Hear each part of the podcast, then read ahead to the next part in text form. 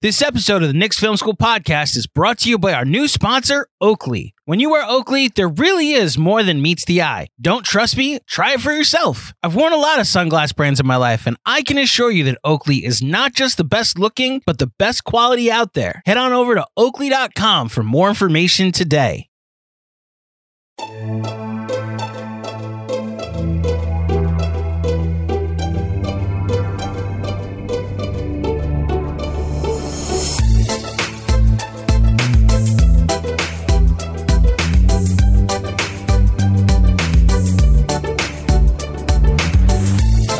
Right, hey there, Knicks fans. How you doing? It's your boy, a slightly slightly sweaty Jon of the Macri, here with you for another uh, KFS lunch break. I'm I just got back from a run, made it into the shower and out and in front of the old laptop in the nick of time. So that's good. Um, beautiful day outside. Beautiful day for some perhaps some NBA activity. I, I don't know. I keep waiting for there to be more stuff happening in the lead up to tomorrow. Um, but I don't know. It's kind of like all quiet on the Western Front right now. Um, I don't know. Will that maintain throughout the day? We'll see. I mean, after I got off yesterday, we had a couple little tidbits of things that I'll go over now, but um, not much happening at the moment. Uh, it seems like they may make us wait until tomorrow for for the big action to start. Uh, a couple things at the top. Number one, first and foremost, a massive thank you. I don't know if he's actually going to listen to this, but I'll say it anyway. Massive thank you to Fred Katz of the Athletic for doing last night's uh, live stream, live Q and A. It is, it is as surreal as you for those who've been watching me for a, while and listening to me for a while and reading me for a while it's it's as surreal as you probably would guess for you know us at KFS and me in particular to have a like legitimate real deal big time Knicks beat writer coming on to this channel and answering questions like basically sitting in for me or sitting in for one of us. It's uh it's quite a trip. Uh it's definitely a long way from you know um putting out blog posts on on and spreading the word on Twitter in the hopes that like five people might click on it. Uh, so yeah, it's uh, it's cool, and it's it, as I tweeted out last night, it's a testament to the fan base that Knicks Film School has grown to the point where someone like Fred Katz would think enough of what we do to want to come on and spend like two hours of his Wednesday night when there's a whole bunch of shit going on, and he could be making phone calls and finding out uh, different stuff going on before it happened. So shout out to him. I thought he, uh, I, I'm actually not all the way through it because I I was out last night and uh, I caught I've caught about half of it uh, so far. I'm going to catch the other half after I get off here. But yeah, he was awesome. If you haven't caught that yet, uh, some good tidbits for sure. The, some of which may come up today. Uh, so yeah, go check out last night's live stream from Fred Katz. Um, and yes, Fred, I am indeed at the head of the most diabolical Ponzi scheme in the history of humanity. So good, good job by you pointing that out. Uh, that's number one. Uh, number two, for anybody who may have missed it, I put in a newsletter. It was kind of making the rounds yesterday on Twitter, but I think it actually was kind of maybe quieter than than it should have been. Um, Wayne Horse got on the old ones and twos with his Cleveland radio friends and uh, said seemingly in no uncertain terms that the Cavs are not trading uh, either Donovan Mitchell or Darius Garland. He was a little bit more forceful about the Garland piece of it than the Mitchell piece, but um, given Mitchell's reaction on Twitter, he kind of, you know, left not directly, but he was like, you know, y'all, y'all are bored today. So I think we can put the Donovan Mitchell rumors to bed for the time being. Um, I, I, I won't, I don't know if I would go so far as to say for this, for this summer in its entirety, but for the, for the time being, for sure. Uh, so that's number two.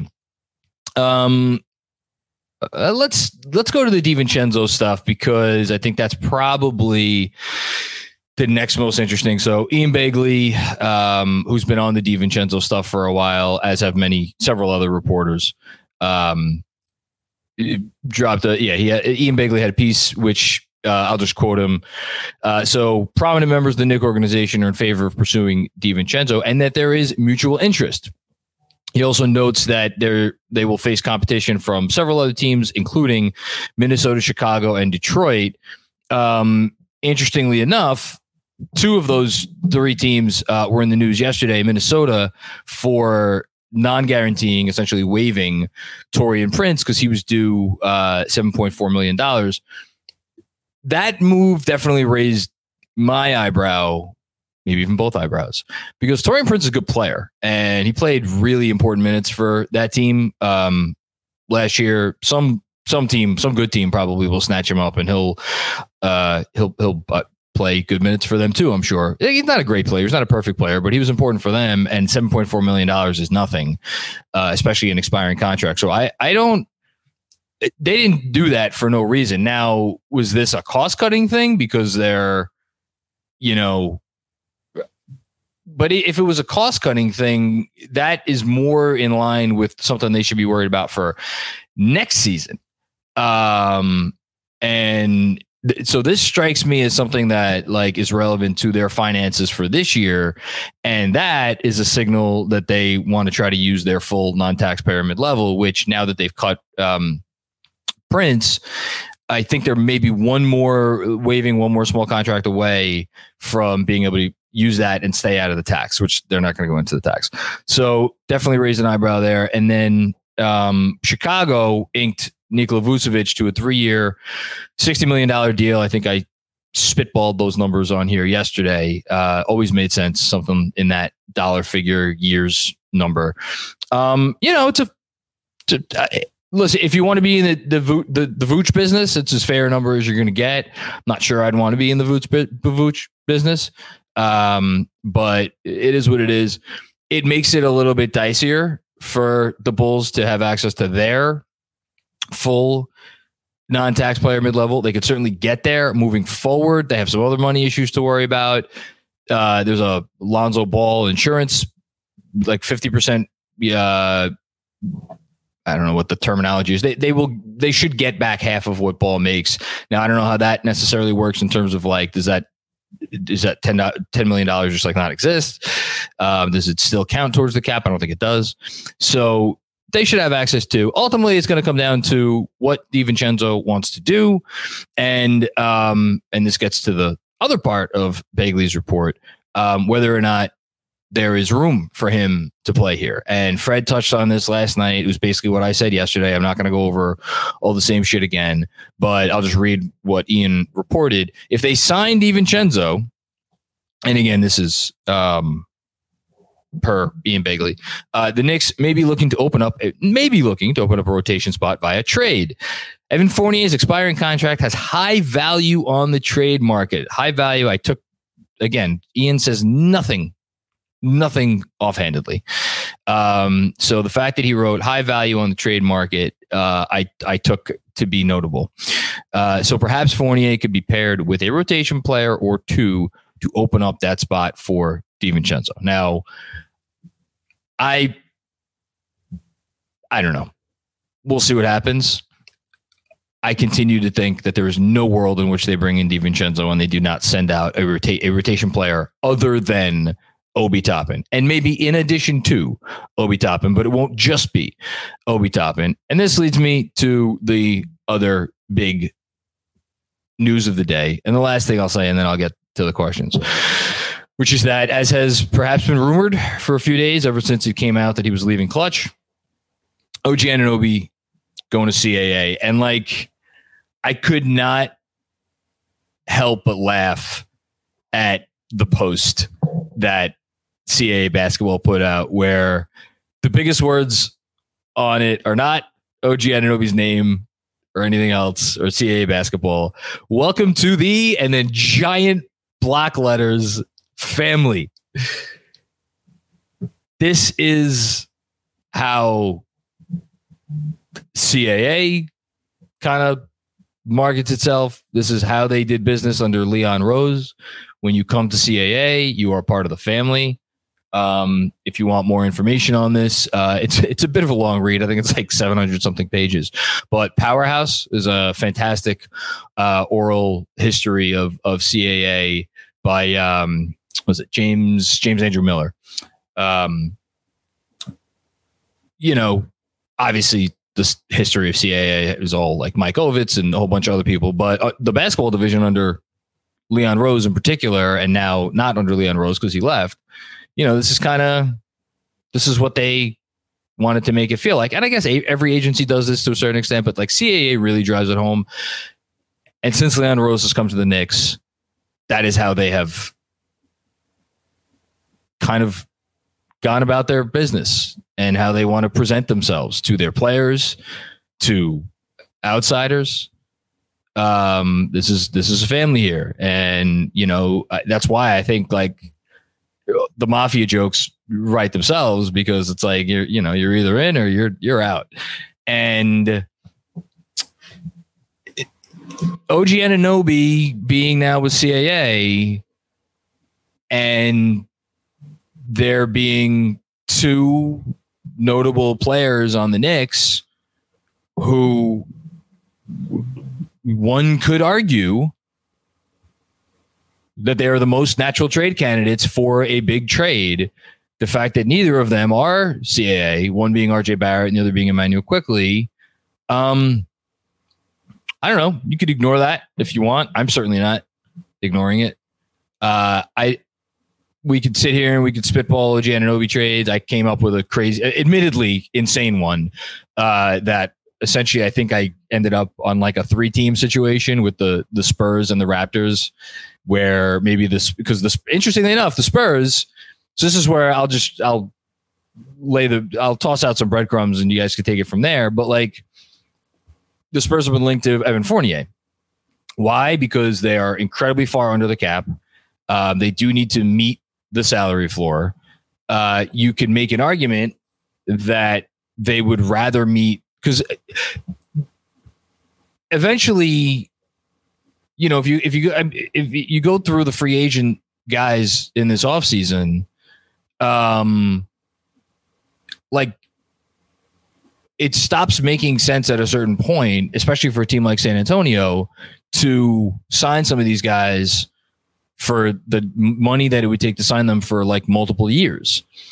Also, San Antonio has a bunch of young players on their roster already that they want to give minutes to and they want to play. So the notion that they're going to rise to that salary floor with by signing a bunch of free agents, like if a player is signing anywhere this summer, they're signing somewhere. I don't care who the player is. They're gonna unless it's maybe someone like Derrick Rose, who's maybe goes on with a ring chase. But even Derrick Rose, we've heard that he wants to go somewhere where he could play. All these guys are to want to sign somewhere where they could play. And if you again, if you're a San Antonio, like it's like Houston, sixty million dollars under the, the cap or whatever it is. Guess what? They're to go spend forty of it on Fred Van VanVleet and probably fifteen of it on um on Dillon Brooks. The Spurs are not in the market for those sorts of players. They're not going to go out and be a threat to sign like James Harden or Khris Middleton or Brook Lopez or or something. Actually, I wonder if they would actually make a play for Brook Lopez. I don't, I don't think they would because Brook Lopez is on the older side.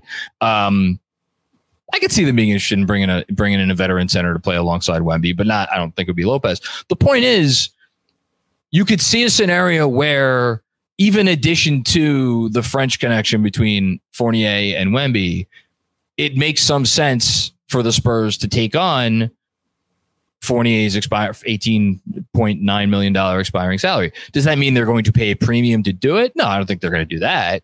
But I think they might be the one team that would take it on happily um, at a low cost, if nothing else.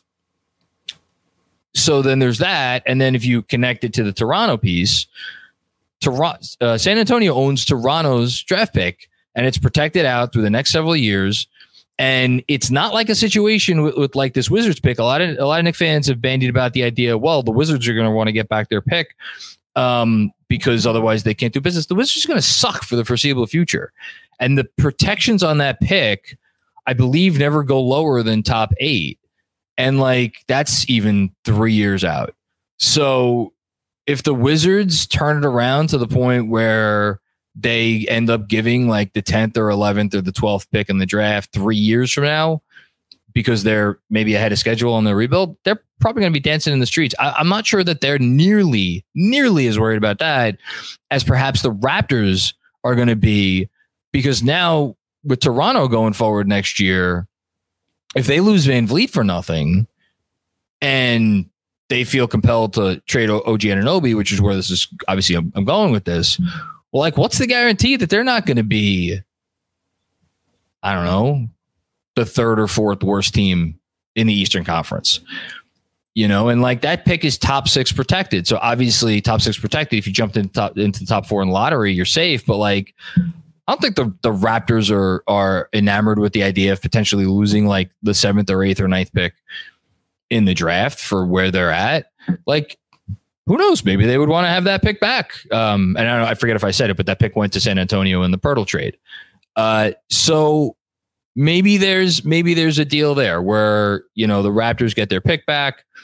Fournier ends up in San Antonio, and then obviously maybe RJ or Immanuel Quickley or both of them are involved in that sort of trade with OG Anunoby coming back to the Knicks. And then in that scenario, especially because the Knicks would be sending a ton of money out, uh, they I would think that they would go to the front of the line for Donte DiVincenzo. And that's an interesting situation to me. That would be a very interesting situation to me. And the one thing that I didn't write in the newsletter today that I want to say, and, and then we'll go over to the comments. And this is something that for some reason I don't think it had ever crossed my mind until I was like, I couldn't I was up at I, I I I do this during free agency week. I woke up like four thirty in the morning and started thinking of fake trades. I'm very unwell. Um, we talk. all We I've talked a lot about like OG Anunoby's fit with the starting five, and like I don't think he makes sense in between RJ Barrett and Julius Randle, which is why I think a thousand percent if OG Anunoby is coming in in some way, shape, or form, RJ Barrett would be going out. Um, putting that aside, the nice thing about having OG on your team is there's your backup four behind Julius Randle. And like I've talked a lot about over the, course of this week about positional flexibility and how it's not only having it's not only having positional flexibility is built into current NBA value as we enter these kind of new times under this new CBA, but like the right type of positional versatility where like OG Anunoby is like he is a he's not a guy like okay Harrison Barnes a guy that's come up a lot. People are like oh you know get trade sign Harrison Barnes or do sign and trade Harrison Barnes. Like Harrison Barnes is a four. Could he give you some spot minutes at the three? Probably. OG Anunoby is fine at the three. He shoots it well enough. He moves well enough defensively. He does like he could he could be a three all day long while also being perfectly comfortable sliding down to the four. So now if you bring him in, you're talking about a guy who could give you, who's going to give you whatever, 20, 22, 24 minutes at the three. And then he's going to give you another however many minutes Julius Randle doesn't play as a backup four. Again, if, if, if, if, if they are able, to, and we're so, I, I have no idea if they're going to even make a real play for OG Anunoby, but like, I think that positional flexibility is an added benefit of bringing him in. Um, you know, you want to talk about some fun bench lineups to imagine. How about OG at the four, Josh Hart at the three, you know, Quentin Grimes at the two, and uh, how about Deuce McBride at the one? Try scoring on that team. Deuce Grimes, Hart, OG, pick a center. That uh, ooh, good. That would be that would not be pleasant. Um, so yeah, I think it, it it makes sense to me. It's all about the cost and uh, all about what Toronto wants back, what they're prioritizing, who they might like on the next roster, who they might not like on the next roster, all those sorts of things. Um, I think I think the Knicks will be in on OG, but you know we'll see. I think that's it. Um, I don't have anything else off top of my head. I'm sure some stuff will come up as we uh, I'm trying to think if there's any player option or team option news worth noting. Uh, Houston declined, not Houston. He was, I forgot he got traded to LA. Clippers declined Eric Gordon's team option. Thought that was notable. I think if the Knicks do go the route where they want, where they have a need to bring in a rotation player on the mid level exception and they miss on DiVincenzo and they miss on Bruce Brown, which it sounds like they are going to miss on Bruce Brown because uh, Jamal Murray was had an interview yet a few days ago in which he basically said that they're going to they're going to extend him. Um, I could see Eric Gordon being a guy that they might want to target again if they miss out on their top targets and if they have a need for that rotation piece. And uh, again, it, uh, uh, maybe what last thing sign of the sign of the changing economic times um, wasn't long ago that I think the entire league just assumed Jordan Clarkson was going to opt out of his $14 million player option. And he he picked up that option just a little while, like a few minutes before we came on here, which like, you know, I, I found it interesting that there was a report that uh, I, um, oh, I forget the report. It was a report basically quoting a league executive who was kind of just like spitballing that they thought Immanuel Quickley was was would was would want twenty five million dollars a year. Not saying Jordan Clarkson's better than Immanuel Quickley. You could have an argument as to which of those. I think it's probably a little bit team dependent as to which of those guys you would want on your team like next year.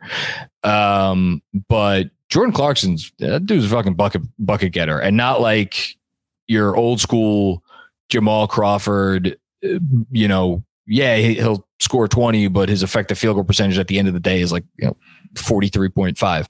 Um, not like that. Like Jordan Clarkson has been efficiently getting buckets, like high value buckets, uh, tough buckets for years now. And he's like a, you know, he's won the six man of the year award already. He's still really good and he's not that old. Like the fact that he's picking up a $14 million player option, interesting to me. That's all. All right. Now we're going to move on to the questions, whatever else you guys want to talk about.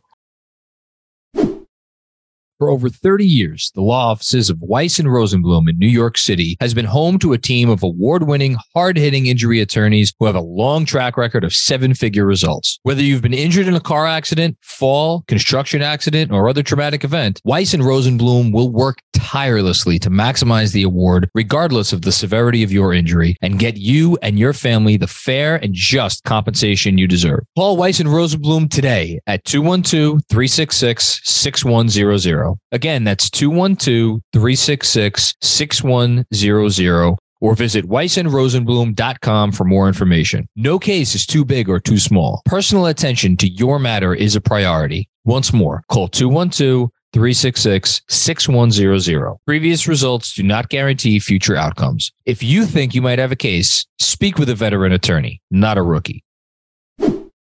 And now, a quick break to tell you about our new sponsor, Bird Dogs. Do you want a pair of shorts that aren't just comfortable but make you look good? Well, Bird Dogs has just what you need. Their stretch khakis are designed to fit slimmer, giving you a truly sculpted look. Bird Dog shorts do the exact same thing as Lululemon but fit way better. That's because they aren't like regular shorts, which are made of a stiff, restricting cotton. Instead, they invented a cloud knit fabric that looks just like khakis but stretches. Now, you get a way slimmer fit without having to sacrifice movement. Bird dogs also use anti stink sweat wicking fabric that keeps you cool and dry all summer long. So I'll ask again want to look good while being comfortable? Don't hesitate. Head to birddogs.com to check out their full catalog of shorts, pants, and so much more. You can also use the promo code POOL to receive a free Yeti style tumbler with your first order. Again, that's birddogs.com. That's bird B I R D, dogs, D O G S, dot com, and promo code POOL, P O O L, to receive a free Yeti style tumbler with your first order. You won't want to take your bird dogs off. We promise you.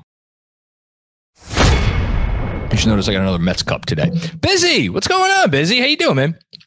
Hey, Macri and KFS crew. Oh, shout out APJP is producing today. Um, hope you guys are enjoying your summer. So far, so good no complaints. Probably could use a little bit more rest, but so far so good. Uh, is it true that Mrs. Mariah Mills has your name tattooed on one cheek and Zion on the other? If so, how is that going over in the Macri house? Um, trying to think if my wife would be how my wife would feel if she knew another woman had my name tattooed somewhere on her personage. I think she I mean, depending on the the circumstances, obviously. I think generally should be should be honored. Um, but I, I don't I don't know that for a sec now. I, I don't know Miss Mills. Um, but I yeah I don't I don't know. I have my wife's tattooed name tattooed on my my personage. Um, which was a, a present to her uh, way back in the day. So like this is not an unfamiliar topic in the Macri household, getting one's name tattooed. Uh, but yeah, I, I, I don't I don't know. Um, I think my wife would rather another woman get my name tattooed on her body than like me get a basketball player's name tattooed on my body. I'll say that. I know that wasn't your question, but thanks, busy. Hope you're doing well. Hope your summer's been good too and relaxing and you know all the things. Uh, Dylan Chop Charles, what's going on, Dylan Chop Charles? Good to hear from you. Yeah, what's up? What's good, J Mac? Been a while. Is there so much hype around Donte because the front office may be willing to give up IQ and they're preparing to fill that role? Because other than that, I don't see it. Um, I I'm just I'm just reading the tea leaves here. And like I've talked about them a lot, but I'll, I'll kind of just to me, okay. So it's been reported that the Knicks are in on Donte DiVincenzo. I just read what Ian Begley talked about. Now, Ian Begley, I want to be very clear, did not write like the Knicks are planning on clearing up the rotation. The Knicks feel like they have a rotation glut if they bring on Donte DiVincenzo. All he said was the Knicks may, may be looking to open a rotation spot by a trade. Fred Katz got on here last night and went through how Donte DiVincenzo is not coming here, and the Knicks are not paying him ten or twelve million dollars a year to come here and play Obi Toppin's minutes, twelve or fourteen or fifteen minutes a game. So I have no the only thing that I could deduce is that the Knicks are going to clear a rotation spot. Now, you ask, is it Immanuel Quickley? Here's what I don't think it's Quinn Grimes. I think they love Quinn Grimes. I think Thibs in particular loves Quinn Grimes. And I think the reason Thibs loves Quinn Grimes is because he knows that Quinn Grimes, no matter what the Knicks do with this roster, no matter what trade they make, no matter anything, there's going to be a path for Quinn Grimes to play 25 minutes a night of like in any situation, regular season, first round playoffs, conference finals playoffs, because that dude, again, and, and Katz has talked about this all year, he is as plug and play as any single player on the Knicks roster. You have to respect his jump shot. He's a good defender. Um, so I don't think they have any, and plus he's a year, an additional year away from um, getting paid. And I also think they just like him. I think they believe in his upside. I think they love his work ethic. Um, I know they love his work ethic. And that I could, which um, that's not something I should make it like I'm reporting that. Like the dude works his ass off. He was in the gym as much as more than anyone this year. Um, so I don't think it's Grimes. They're planning on resigning Hart. They're not trading Jalen Brunson. They're not trading Julius Randle. I shouldn't say that. Uh, look, may, who knows? Maybe they trade Julius Randle. I don't see it. And Fred got on here last night and he said he would be very surprised if they traded Julius Randle. So who does that leave? Leaves RJ Barrett, Manuel Quickley. Now, of those two, given their roster and given their roster needs, I think it makes a lot more sense to trade RJ Barrett. Why? RJ Barrett is the worst defender of the two. RJ Barrett is the worst shooter of the two. RJ Barrett's value is with the ball in his hands, whereas Immanuel Quickley offers more value without the ball. Um, so it makes a lot more sense for them to trade RJ Barrett than Immanuel Quickley, in my eyes, to me. And maybe that's what they wind up doing. I guess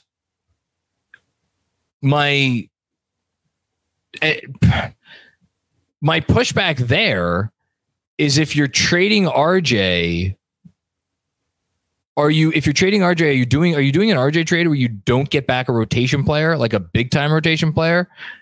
Because if you're trading RJ and you don't get back a big and you are getting back a big time rotation player, then you haven't cleared up the rotation minutes. So it's like, all right, where's the RJ trade where you're trading RJ for like a pick? I, I don't I don't see that that trade out there. Um especially at his salary. Because if you're trading R, that's the big difference. If you're trading RJ, you're trading a $25 million player. If you're trading Immanuel Quickley, you're trading a $4 million a year right now, a $4 million player. It's a hell of a lot easier to trade the cheap player and get back a pick than trade a $25 million player and get back a player who doesn't need big rotation minutes, you know, and you're also getting picked. So I just think that the reason I think it might be Quickley is I think Quickley opens up the avenue for more trades. That said, my supposition all along is that there is a world where they trade both. And again, I say this not from a place of knowledge. I just say it, I'm just trying to do the math. Um, now, obviously, the value has to be there. Where's the value? And then that just gets us back to OG Anunoby. Um, but We'll see.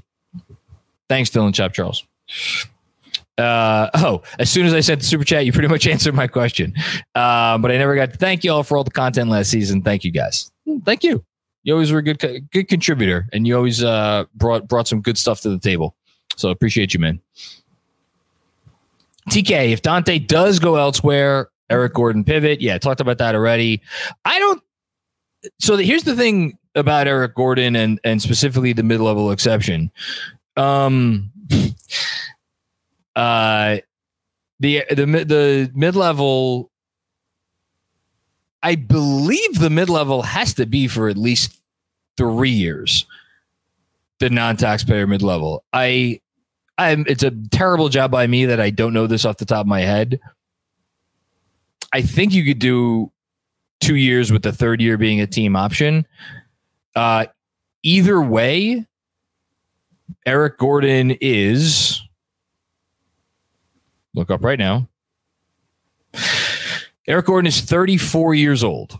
So he will turn uh oh, he's Christmas baby. I, I, I didn't know that. Uh, so he'll turn 35 on Christmas. So if you just say you can sign Eric Gordon to a two plus one, which I, I think you can, you're getting him for his age 34, but mostly 35 season, and then his age 35, but mostly age 36 season. Um, is that a guy they feel comfortable giving multiple years to? Now, if if the money is low enough, they'd feel comfortable. But like I don't know. What's Eric Gordon's what's Eric Gordon's market at this point? We know the Knicks have been interested in him in the past. He's definitely a Thibs guy. Um, you know, Thibs likes guards that he that do so, some of the sorts of things that that he's able to do. He's big body. He still knows how to defend. Yeah, I could see them going that route. Depending on the number, I could see them going that route, but not not at the full mid level. I'd be I frankly would be surprised if he got the full mid level. Good question, TK. Uh, ben, what's going on, Ben? Morning, John. Lovely day in the Pacific Northwest. Hope New York is the same. It's sun's still shining, so that's good. Which teams are going to be the most focused on making a mid-season A roster changing trade or B cap cap tweak deal? I'm guessing we are in the A. Uh, I don't know if there's more to this comment. If there is, feel free to uh, put it up, um, Justin. But which teams are going to be the most focused on making midseason roster changing trade? That's tough to forecast. That's tough to forecast um, so far in advance, but let me give it a shot. like to me like sometimes this this question is easier to answer than at other times like you would like okay um phoenix obviously um because phoenix as far as i know or, or as far as has been reported the mentality there is to basically sign all of these middling impending free agents that they have to numbers that are like maybe above market value, but that will allow Phoenix to bring back players making the same amount of money. Um, because Phoenix will, because of where they are with the tax and the apron and the whole thing, they won't be able to bring back players making more than the players they're sending out. Um, Phoenix is an obvious one. I don't, I don't know that I see the Knicks being a team. I mean, they've they've altered their roster a little bit every season. Although, yeah, I mean, yeah, they've altered their roster a little bit every season. They've they've altered their. I mean, they brought in Derrick Rose in year one. Year two, maybe they didn't do anything year two. If I'm unless I'm forgetting something. Um, I mean, they sent Kemba home, and then year year three they brought in Josh Hart. Um, I, that's tough to forecast though right now. I mean,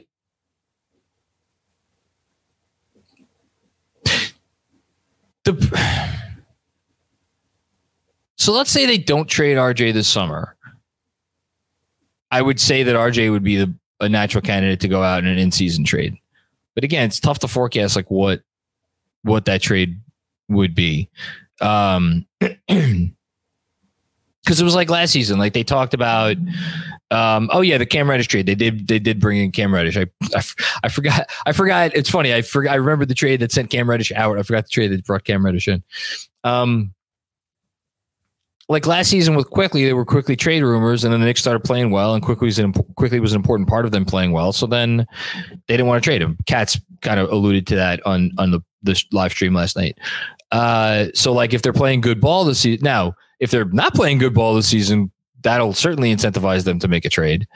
Um, yeah, I don't know. Depends who's available. Tough question to answer right now. Appreciate where your mind's at though. Juanon, what's going on, Juanon? What do you think 30's value is around the league? Referring, of course, to Julius Randle. Best possible haul we could get for him. This is in the hypothetical world where it wouldn't take a Booker or Embiid for Leon to move him. Um, so like I call it a little bit of, and again, another shout out to the Substack chat on fire today as always. I again neglected my duties and have not started a Thursday thread yet. I'll I'll start that after this is over. Um, where you know maybe Leon is saving his his bullets for Embiid or Booker. That may be the case. I and I know this isn't your question, but I'll get back to your question. But I don't I don't think that precludes them from making a significant move like an OG Anunoby trade this summer because you could just turn around and flip OG Anunoby for Booker or Embiid if he becomes available. I think OG Anunoby is the type of guy that's going to have value. That's a great part about trading for a guy like that. That dude's like, you know, like a kind of like a supersized version of Grimes. Drop him onto any team in the league. That dude's going to get 30 minutes and be play an important role. Um, so you know that there's going to be value there it's trickier with Julius. Obviously, he's a he's kind of a, a quirkier fit in that he certainly can't play down a position. He can't play at three, and I think there's a lot more coaches out there that would look at the situation like Thibs does than we think. Um, in which like they're not gonna play him as a small ball five. Now, are there some teams that would do it? Absolutely. And I think there is some some i mean and ben, benji's been all over this for as long as i can remember about like with julius death is inertia. Like you want that guy moving on defense. You want him active on defense. So the notion of putting him in a, a literally switch everything defense um, but how many teams actually run a switch everything defense that would be interested in trading for julius randle? This is what complicates his theoretical trade value. Like could you argue the Clippers would take him for Paul George? Like uh, putting aside whether the Knicks would actually do that, and like who who's asking for the picks there? I imagine both teams might be asking for the picks in that one because you know what Julius Randle does? Julius Randle plays basketball games. Paul George does not necessarily. But like the Clippers run that kind of a defense. Um, but like in a vacuum, it's such a tough question to answer. It's such a tough question to answer. I don't because the way that star trades work, and Julius Randle is a star, low level star, but he's a he's a he's a star. I mean, he's a two time All Star, two time All NBA guy. Like, it's about. Okay, I'll give you. I'll give you the trade. It's I wonder if it wouldn't be something like the Bradley Beal's return, which again, the Knicks, the Knicks are not going to do that because the Wizards are starting over and the Knicks are not anywhere near starting over. The Knicks are, I think, fancy themselves as just getting started. So if it's a trade So then that pivots us to like, okay, then it has to be a win now trade. And then you get back to the same place we've been. And Ian and others have reported this all summer long. Knicks ain't trading Julius Randle unless they're getting a definitively better player back in return and they're adding other stuff to the trade. That's why that trade make that sort of trade makes the most sense when you're talking about trading Julius Randle. I just it's such a it's such a difficult question to answer.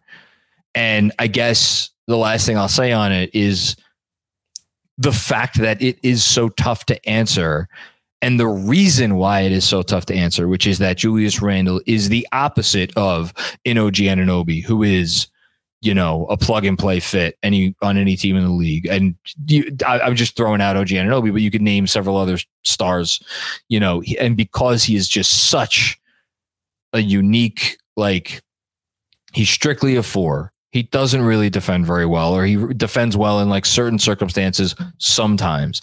And the shot is like an iffy proposition, and teams aren't really going to guard him from three in the playoffs. Uh, you know, and his best value is when he has the ball. It's like you add it all up, and it's just that that in and of itself is kind of damning on his trade value. You know, again, which is not to say he doesn't have any. It's just tough for me to sit here and say what it is. Thanks, Juno. Sebastian Hurley. What's going on, Sebastian? Hey, John, huge fan of KFS. Thank you, man. Appreciate you coming aboard and, and a generous contribution. I run an anime podcast. That's awesome. Um, and I have used the term fair and reasonable too often not to pay homage. Keep up the great work. Um, that's awesome that you have an anime podcast. Anime is one of those things that like every time I see like an anime like book on a bookshelf or in like my library or you know at school or something, uh, I'm like, man, I wish I was into anime. I wish I had time to get into anime. And I feel like it's such a such a dedication that I just there are other things I, that are like slightly higher on my list, but like it seems like a cool thing to be into. Um, and I certainly wouldn't mind if either my daughters uh, or both my daughters um, got into it. So that's really cool. Thanks for chiming in, man. And good luck with the pod. Hamdy, what's going on, Hamdy? Hamdy M. Hey, John, hope all is well. Thanks for all the great content. It's our pleasure. Thanks for contributing and, and making it easier for us to do this stuff. Pissed I missed Frederick last night, just waiting and hoping for the smart move. I still can't believe how the NBA offseason has become so, has become so interesting. I love it. I think this is great theater and it's never without surprises. That's the best part it's never without surprises. Even before, like the, something as small as like the Jordan Clarkson picking up his option, like that's a surprise, and that's a that's a cool surprise. That's really fun. Um, as far as waiting and hoping for the smart move, here I'll make a prediction. It's it's it's a it's not a ballsy prediction, but it is a prediction. I think I think they will make a move I think it will be I think it will be a significant move. And I think it will be a move that again because I've basically I've I've said it. I've said it. I can't dance around it. I've said it. And because it will be a move that will send out a beloved player, whether it's Immanuel Quickley or RJ Barrett, it will be a move that will upset a lot of people. But I think even the people that the certain people you're never going to talk sense into. But I think the reasonable folks, even those of them that will be upset by the move, and again, this is not to be very clear. It's not based on a single I, anything that I, have heard. I've heard nothing. Like, it and if if I have heard stuff, I don't believe it. So, like, this is just based on me just, just guesstimating. That's all. Just guesstimating. I think even the reason the, the the people who maybe are upset that the player is going out and think that Knicks are maybe making a mistake because they think said player has like an untapped upside or whatever else. I think it will be a move that even the critics of the move will understand the logic of, appreciate the logic of, and appreciate the thinking behind it and the upside potential that the move has, um, and how it fits into the Knicks long term team building, which is basically a very long winded way of saying I don't think they're going to go out there and, and do a, a Bargnani trade or or something of that nature, where you're going to look at the trade and be like, man, the Knicks are freaking idiots for doing that.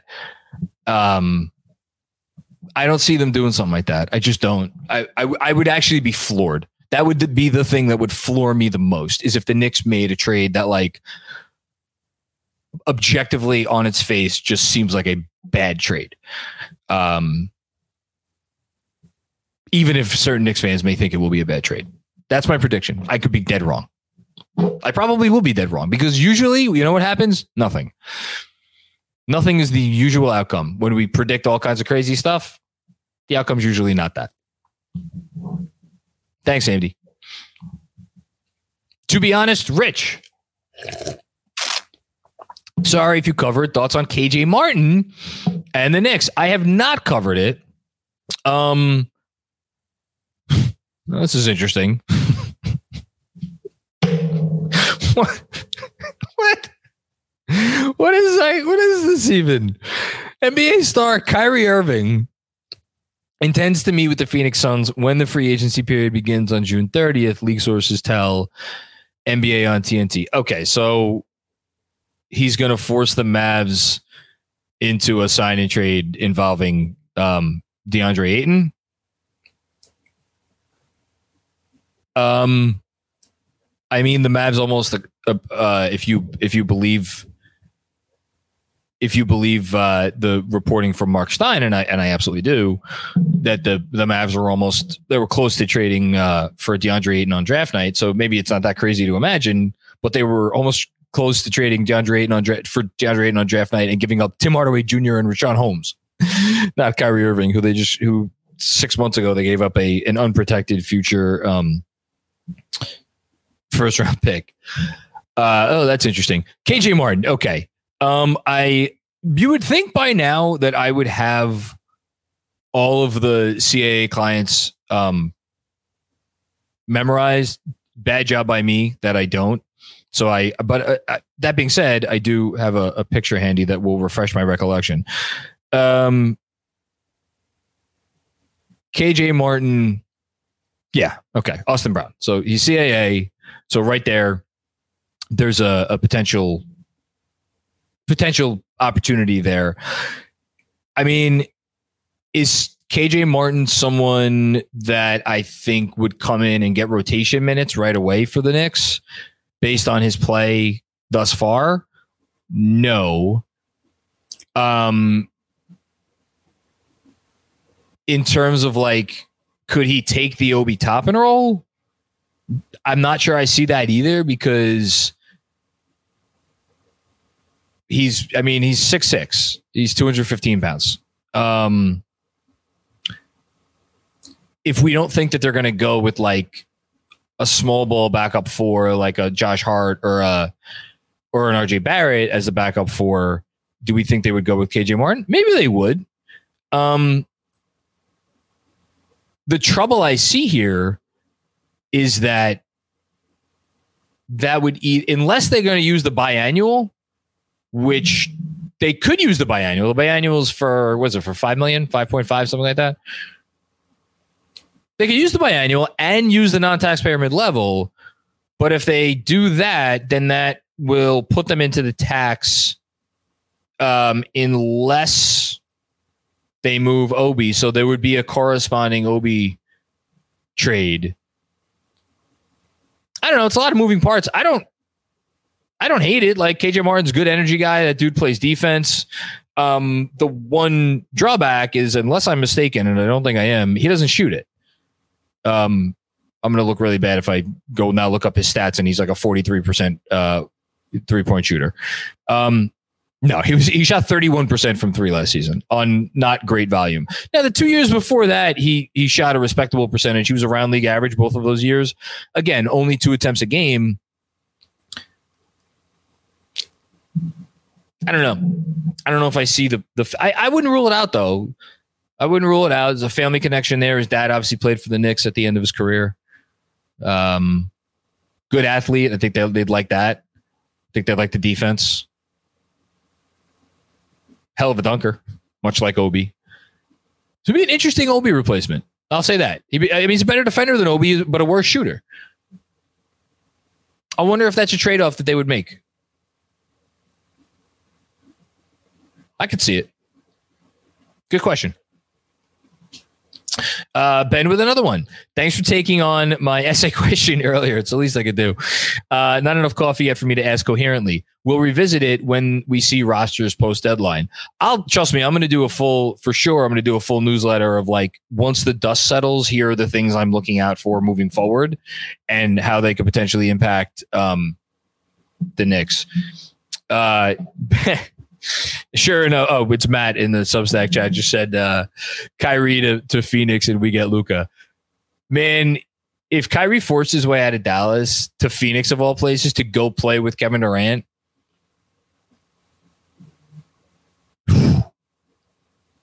imagine how Luka would feel showing up to camp and he's looking around and he sees DeAndre Ayton, Josh Green, um, who's the next best player on that team? Tim Hardaway Jr. Man, it's rough, rough times in Big D, perhaps, and I'm freaking loving it. Um, thanks, Ben. Uh, as always, appreciate you.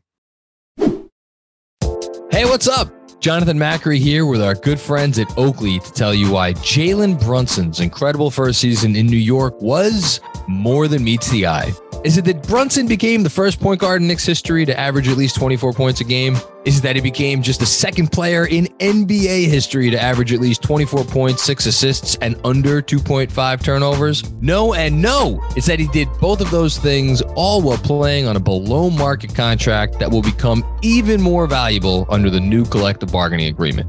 So, yes, we should all be very thankful that the Mavericks had to find out the hard way that Jalen Brunson is more than meets the eye.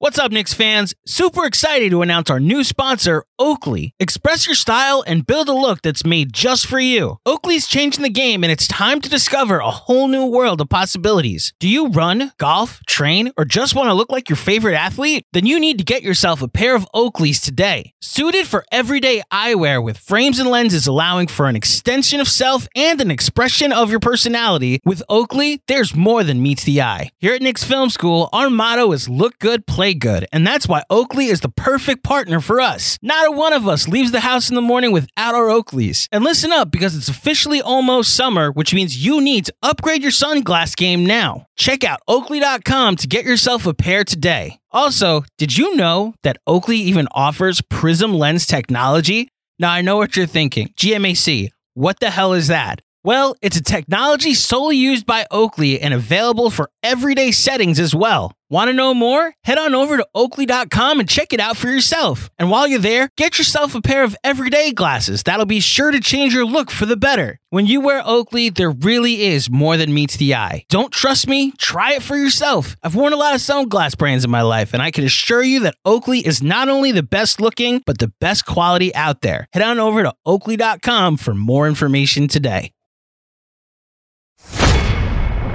The, this is interesting. The Houston Rockets are emerging as a strong landing spot for Kyle Kuzma.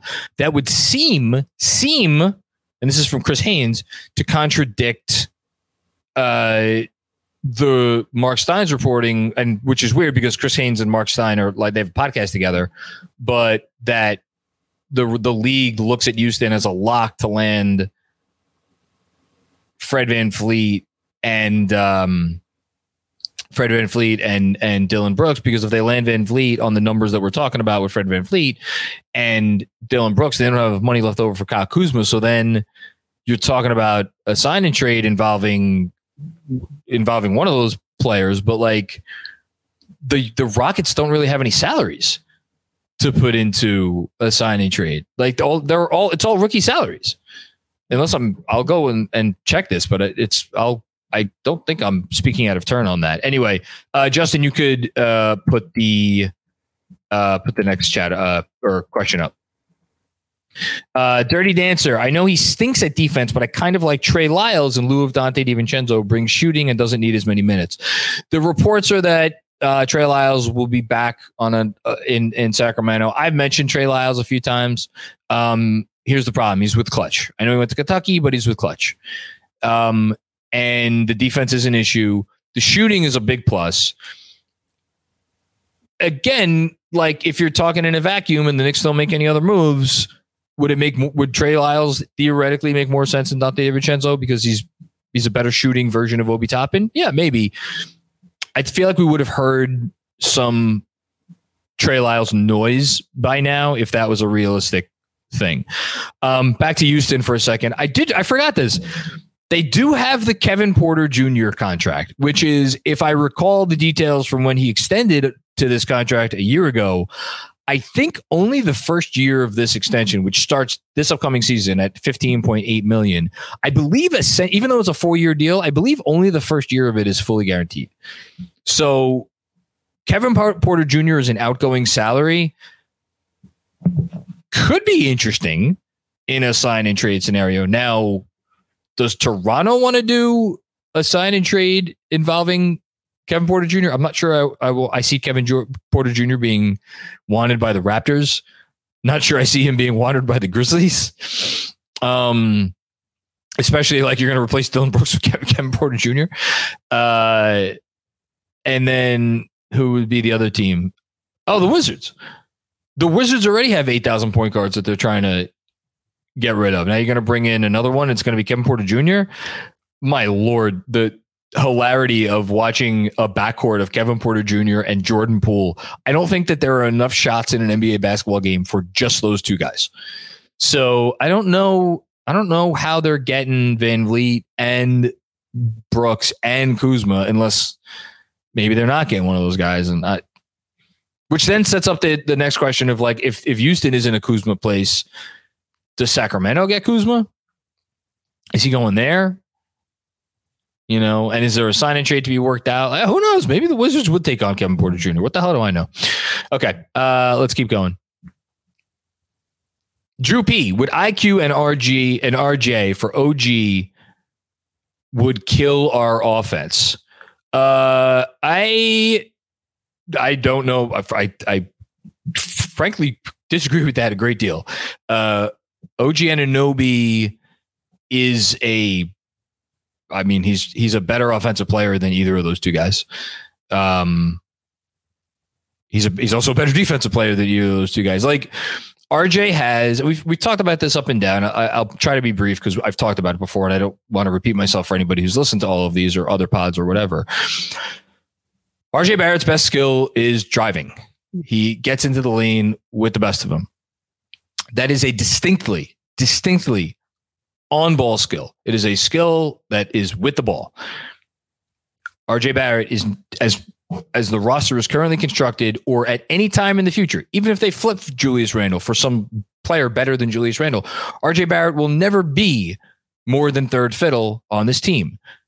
Third fiddles on any NBA offense in the league need to have at least as much, if not usually more off ball equity in terms of what they bring to an offense than on ball equity. We have four years of evidence that RJ Barrett is just not a good NBA shooter. Um, he shot 31% or 32% or whatever miserable number it was from three last year. Uh, teams are never going to guard him out there. Uh, so unless something materially changes. And oh, by the way, when he drives until the playoffs, he also wasn't really good at passing on those drives. Now in the playoffs, he he became more of a playmaker on the drives, and that was a revelation. Um, newsflash: Julius Randle's been doing a really good job at that for a while. We remember the bad with Julius Randle a lot more than we remember the bad with RJ. But like, there was a chart going around on from NBA University like a few days ago or last week or something, talking about how uh, or showing how Julius Randle was one of the best players in terms of passing, like gravity, bringing the double team, and then passing out of the double team effectively. He's great at that. The Knicks just don't hit a lot of shots because they're not a good shooting team, which leads me back to OG Anunoby, who is a career 37, 38 per career uh, three point shooter. And he could do some stuff with the ball. Um, so, and, and then, you know, you want, it's I, if you and again, it's it wouldn't be Quickley an RJ just for OG. It would be Quickley an RJ for OG, and then they'd sign DiVincenzo, who is also a really good fit in this offense because he again holds a lot of off ball equity. He is a really good shooter, and he's gotten better every year. Um, also, really good cutter. And I went back and I watched a lot of not a lot. I watched a, a, enough film to feel comfortable talking about Donte DiVincenzo and specifically film from the playoffs. Um, put that dude on the same court as both as Hartenstein and Josh Hart. Now you got a chance of replicating the Clippers offense from two years ago in terms of the role that Hartenstein played, really doing some damage from the high post. If you got DiVincenzo and Hart running around back there. And who knows, maybe Deuce gets some minutes with those guys. Like, again, not something we really have seen a lot, but depending on what roster machinations there are, maybe we see something like that. Um, a lot of interesting things they could do with, with DiVincenzo. So I, I respectfully disagree with that uh, that comment. Dylan Kitts I think the report of IQ wanting nine figures coming out recently is not an accident. These reports never are. Um, the real question is do we think IQ is twice as good as Donte DiVincenzo? Dylan, I- I'm really happy you phrased it that way because some will look at that and be like, that's a wild oversimplification. And I actually think, in a roundabout way, once you go through all the machinations of, and God knows I've talked about it enough on these live streams all week, of like all of the different, I feel like the guy in the, what is it? The it's always sunny in Philadelphia. That's the meme where the guys has all the shit on the wall. I feel like that guy when I talk about this stuff. Like when you think about every possible move and every possible offshoot of every possible move, and at the end of the day, that kind of it it almost it sort of does come down to that um, now, there are people out there, including someone that I podcast with uh, occasionally. I, I, hope to podcast with more. XJ, part of our, our team here at Knicks Film School, who thinks Immanuel Quickley, even at $25 million a year, would be a bargain. It's not just him. There are other people who think that. And a lot of, and there was a, a again, speaking of things on the internet, there was a chart recently about like basically like most bang for your buck Immanuel Quickley was the best bang for your buck player in the entire league by that by that metric. I think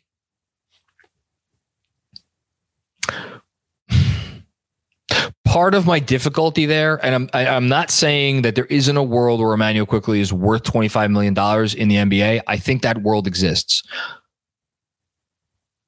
I'm not sure it exists on the Knicks because you're then in two years, once Brunson extends, paying almost half your salary cap, and it will be literally half your salary cap if Brunson. Um, actually, no, sorry, he, he's not eligible for supermax because the Knicks didn't draft him. Whatever, you'd be paying almost half your salary cap, seventy million dollars, for two small guards, only one of which starts. And and here's the big one: because Immanuel Quickley's biggest value is in his off ball defense and not his on ball defense, and because teams in the playoffs, when they are hunting, um, and that's what teams do in the playoffs, they just hunt. You already got one guy they're going to hunt in Brunson. If you have a second small guard, for as great as he is as an off-ball defender, we saw Immanuel Quickley get bullied and taken to the post um, in the playoffs this year. And it's I'm not talking about like by Jimmy Butler, like by Kyle Lowry. So if you don't think teams would have it on like number one on their whiteboard when Quickley and Brunson are in the game, we are like it's matchup hunt every possession between one of those two guys. Like, I think it limits you to you're not going to see, and I don't care if it's Thibs or some other coach, it's not going to matter. I don't think you're going to see any coach put those guys on the floor together in a big playoff game for more than 10 minutes. I just don't see it. And then if you got Jalen Brunson playing, well, like literally every minute of a playoff game, like we saw, but more realistically, like 40 minutes or something per game, well, then all of a sudden, your $25 million a year guard is seeing like 16, 17, 18 minutes in the biggest games of your season.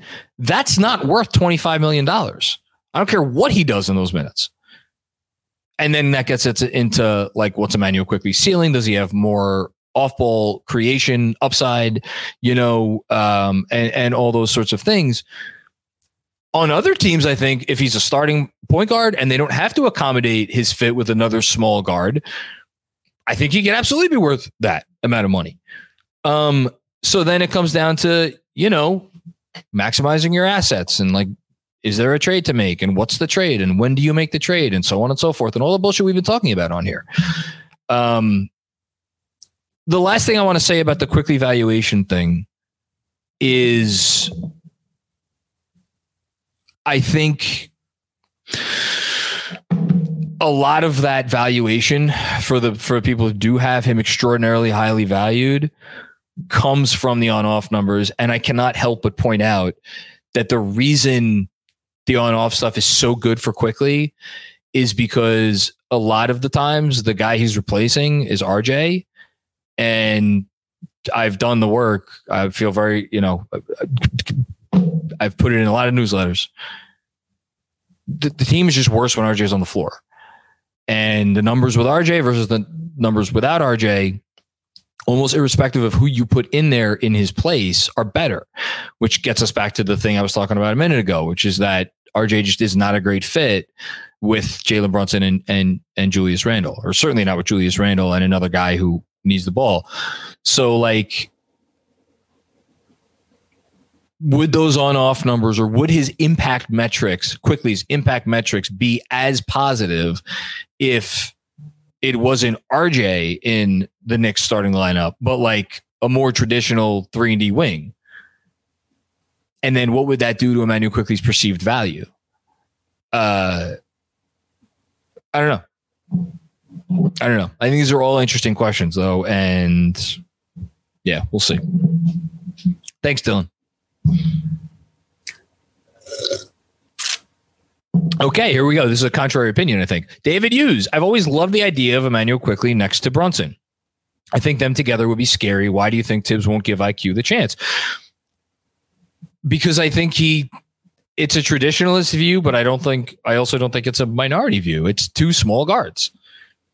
And I think he would make that concession if the second small guard was a guy like Donovan Mitchell, who on any given night is capable of being the best offensive player in the in the game, if not the entire sport. Um, he's that good.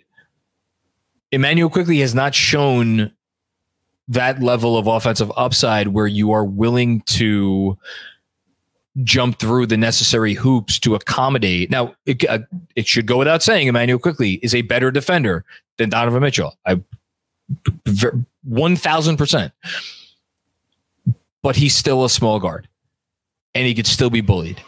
And I think Thibs's mentality is, and he said this. I, I don't think it. I've just I'm literally quoting him, maybe not in exact words, but I'm quoting him. You prepare your entire year, training camp, regular season, and then once you get into the playoffs, it is to prepare for your high level playoff series. And you prepare by becoming expert in those things during the regular season. And I think he just sees if long term in the highest level playoff games, I'm not going to start Immanuel Quickley and Jalen Brunson well, then why would I do it in the regular season? And I don't necessarily think he's wrong. Now, and shout out to um, my my buddy Jeff over at the Strickland because we were texting about this recently. That's not to say Quickley and Brunson isn't the best starting backcourt combo for this team as currently constituted. I think it is. And I think the team is a thousand percent better with Brunson and Quickley, and then either Grimes or Hart at the three. And then, you know, Julius and, and Mitch than it is with RJ. 100%. But um, that's as the team is currently constituted. I think there's maybe there's going to be some changes. Thanks, David. Jeremy Franco, thanks for the contribution. Um, I don't know if there was a comment associated with that. Okay, um, let's get one more. Do, do one more question. I, I Justin's telling me there's no more super chats, but let's uh um let's get one more question that's about anything. I don't really care what it is. Uh, Jason M, here we go. If Fred Van VanVleet leaves Toronto, Fred Van VanVleet, I always screw that up, then RJ and IQ for OG makes sense for both teams. IQ could replace Fred Van VanVleet as the starting point guard. Jason, you're preaching to the choir. I don't know that the Knicks would give that much up for OG Anunoby. Uh, I or at the very least, I think that they would maybe want some a little something else back somehow. Maybe that's offloading Fournier. Maybe that's maybe that's getting a small draft asset. Maybe they want Chris Boucher to be their backup four. Maybe they want Thad Young to be their backup four. But again, I just talked about if you have OG, you don't really need um you don't really need a backup four. Uh because he's your backup four. Um I don't know, man. It makes a lot of sense in my mind for both teams uh, to some extent. Again, I don't know that I love the fit with RJ and Barnes and Siakam. We'll see. Um, so that's good. That's a good one uh, to end it on. Oh, last thing. Oh, there we go. Jeremy Franco. Okay. Josh Hart, Immanuel Quickley, RJ to the Clippers. Paul George to the Knicks. Evan Fournier to San Antonio. Powell to Philadelphia? Hold on. I'm missing something here because I see. What is Philadelphia giving up? Because Powell, the the Sixers can't just inherit Norm Powell; they have to send out salary. Uh, so yeah, that's Jeremy. Unfortunately, that one's not going to work. Um, also, that's a hell of a lot of moving parts. Uh, so that's going to be a no for me, dog. Um, is that? Oh yeah, I wanted to give a Clee Torres update. Um, I definitely spent a lot of time. Uh, for this is for the person that asked if I what I thought of the undrafted prospect out of LSU, Clee Torres. They spent a lot of time looking for Clee Torres. Um, got the old flashlight out and um, couldn't find couldn't find had just I was in the dark. I was just lost. So I'll keep looking though. I'll keep looking though for for for that. And uh hopefully I come across him at some point in the not too distant future. And that uh you know lives up to all of our wildest dreams. And on that note, we'll end things. Uh, thanks everybody for watching. Uh, we got who do we got? We got the casuals live show tonight. Um, don't forget to to check them out again live on the Knicks Film School YouTube channel. Also, obviously, if you're watching us uh, and you're not subscribed, subscribe, please. Like the video. Um, I think there's a way that you could like. I learned this the other day. I was doing a little digging on YouTube. I think there's a way you could like set a notification uh for like when like someone on YouTube goes live. So you should do that if you could do that for us. Um, because that's fun. And uh yeah, check out the casuals tonight. I'm being told by Justin one more super chat just came in. I hope it's about Clitoris. No, it's not. Sam L. If even one of RJ, IQ, Grimes, or Deuce hit their 90th percentile outcome in a Knick uniform, we are cooking. Um,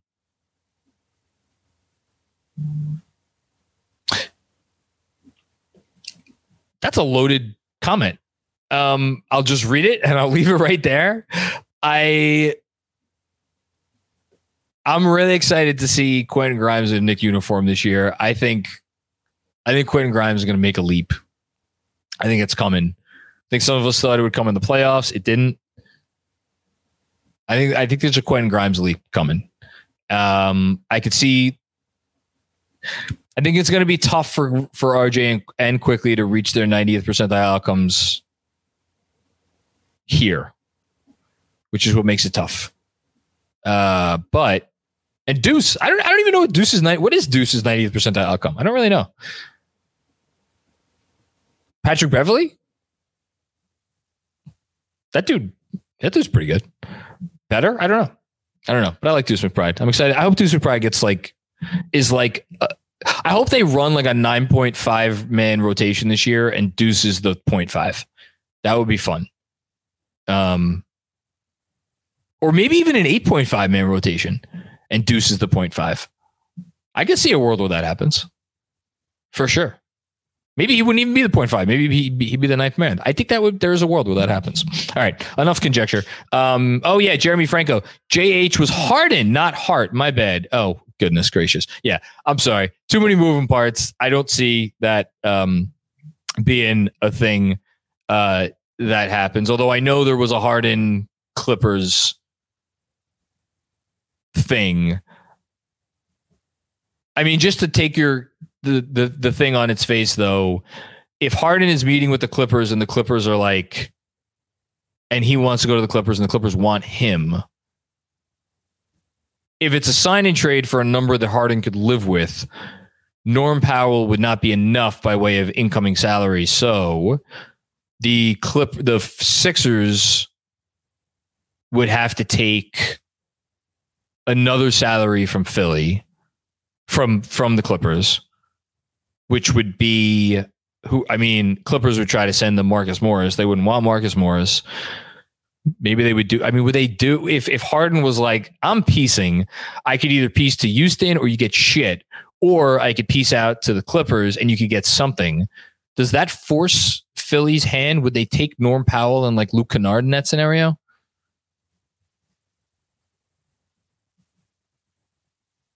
It's not crazy. Sure, they'd want Terrence Mann. Clippers don't want to give up Terrence Mann. And we're getting Paul George out of all this. And what else is going to? And I think you had, yeah, the money didn't work out in the trade that you mentioned because I think you had. So then you had Harden like and RJ and Quickley going to, to the Clippers. That yeah, that that's not a thing that could happen.